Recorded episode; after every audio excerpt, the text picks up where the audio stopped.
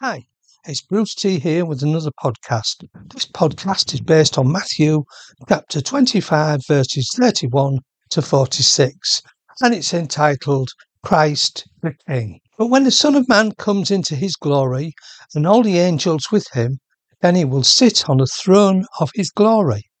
Before him all the nations will be gathered, and he will separate one from another, as the shepherd separates the sheep from the goats. He will set the sheep on his right hand, but the goats on his left. Then the king will tell those on his right hand, Come, blessed of my father, inherit the kingdom prepared for you from the foundation of the world. For I was hungry, and you gave me food to eat. I was thirsty, and you gave me drink. I was a stranger, and you took me in. I was naked, and you clothed me. I was sick, and you visited me.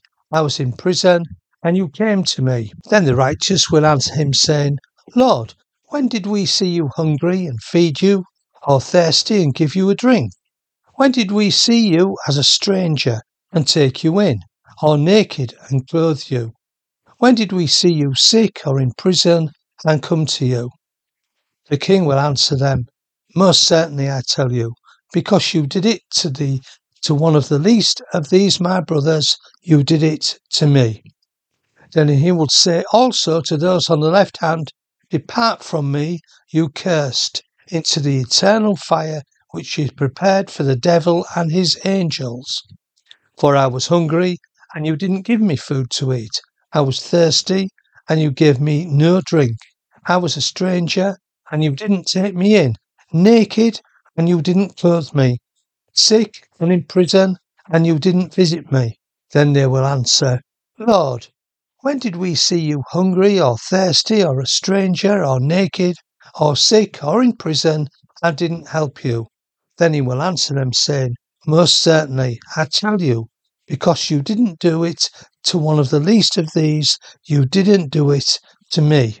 These will go away into eternal punishment, but the righteous into eternal life. So we've got two positions in front of Jesus the sheep and the goats. One blessed, one cursed. How do we transfer? Sheep are blessed, goats are cursed. Now, background to this looks at this verse in John 3:16. God so loved the world, he sent his only son so that whoever believes in him shall not perish but have eternal life. God didn't send his son to condemn the world, but to save it. While we're still alive, we have a decision to make. God has given us free will so we can decide for Him or against Him. Jesus, the disciples, and the church have all been spreading the good news that Jesus died on the cross to pay the price of our sin, past, present, and future. And Jesus, on the third day, he rose again and is now seated at the right hand of the Father. So they have sent the Holy Spirit to indwell us and help us to live the Christian life. So Jesus came originally as a saviour, but he will come again as a judge of all the nations and set before him will be on his right hand the sheep and on his left hand the goats. And this is what this passage is talking about.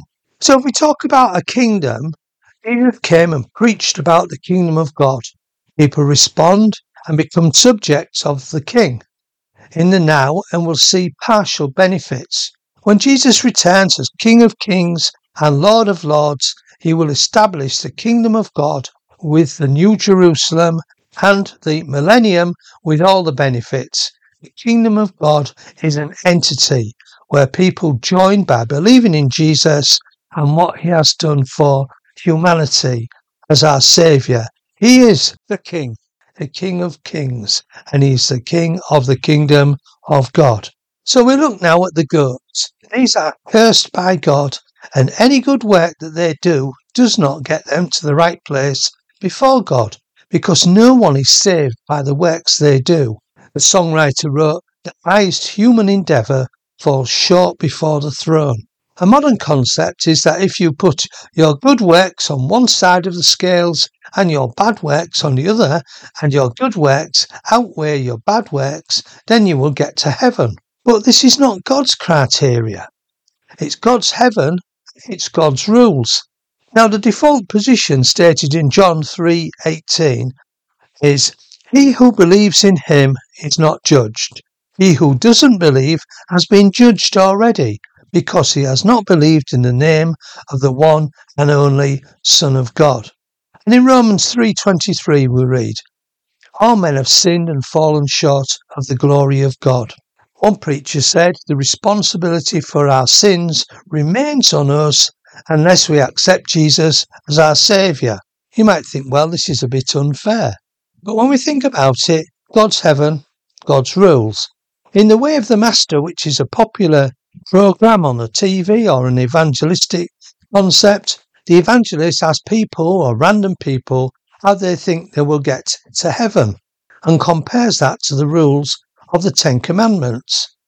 Most people, when analysing this, say that they have lied, stolen, or even committed adultery, even by lo- looking at another woman who was not their wife, and therefore have sinned.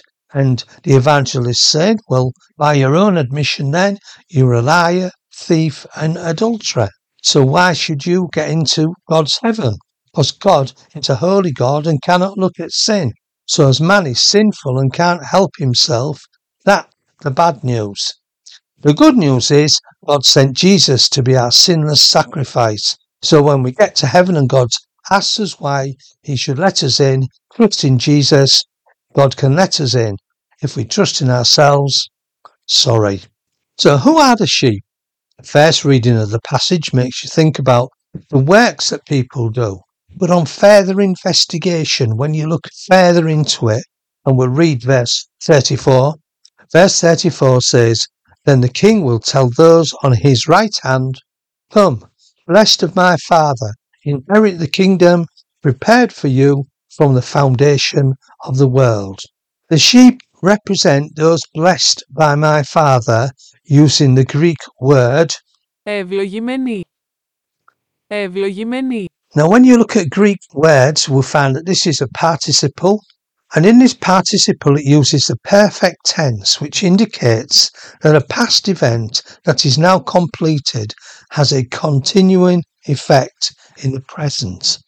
Perfect tense indicates that a past event that is now completed has a continuing effect in the present.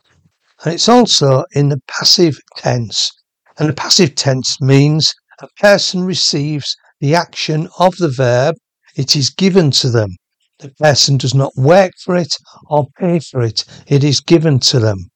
So salvation received in the past is received, not worked for, but it is also ongoing. The Amplified Version amplifies this when it says, Then the king will say to those on his right, Come, you blessed by my Father, you favoured of God, appointed to eternal salvation, inherit the kingdom prepared for you from the foundation of the world. So the sheep are those having been blessed by God, God's offer of salvation through his grace that they've accepted, and God knows them.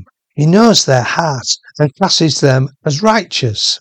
The evidence of this can be seen in the things that they do once being saved by grace.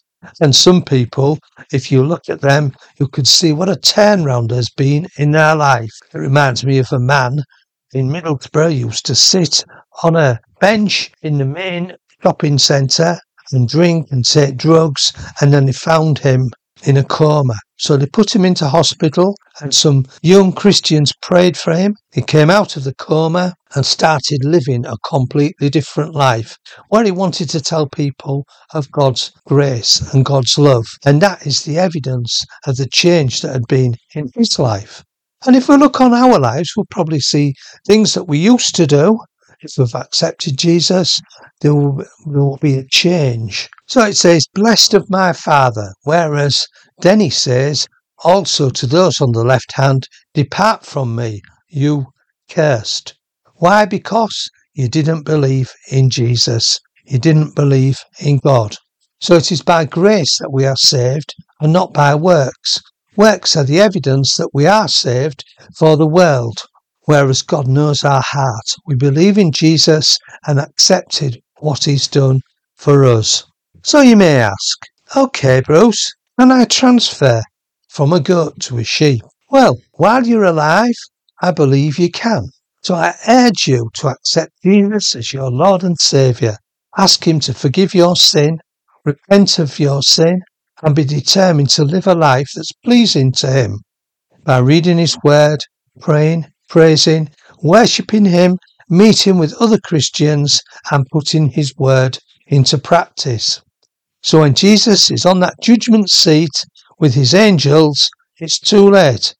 During your lifetime, you need to accept Jesus, respect Him, who He is, the second person of the Trinity, that He came down to earth and paid the price on the cross of Calvary for all our sin, past, present, and future.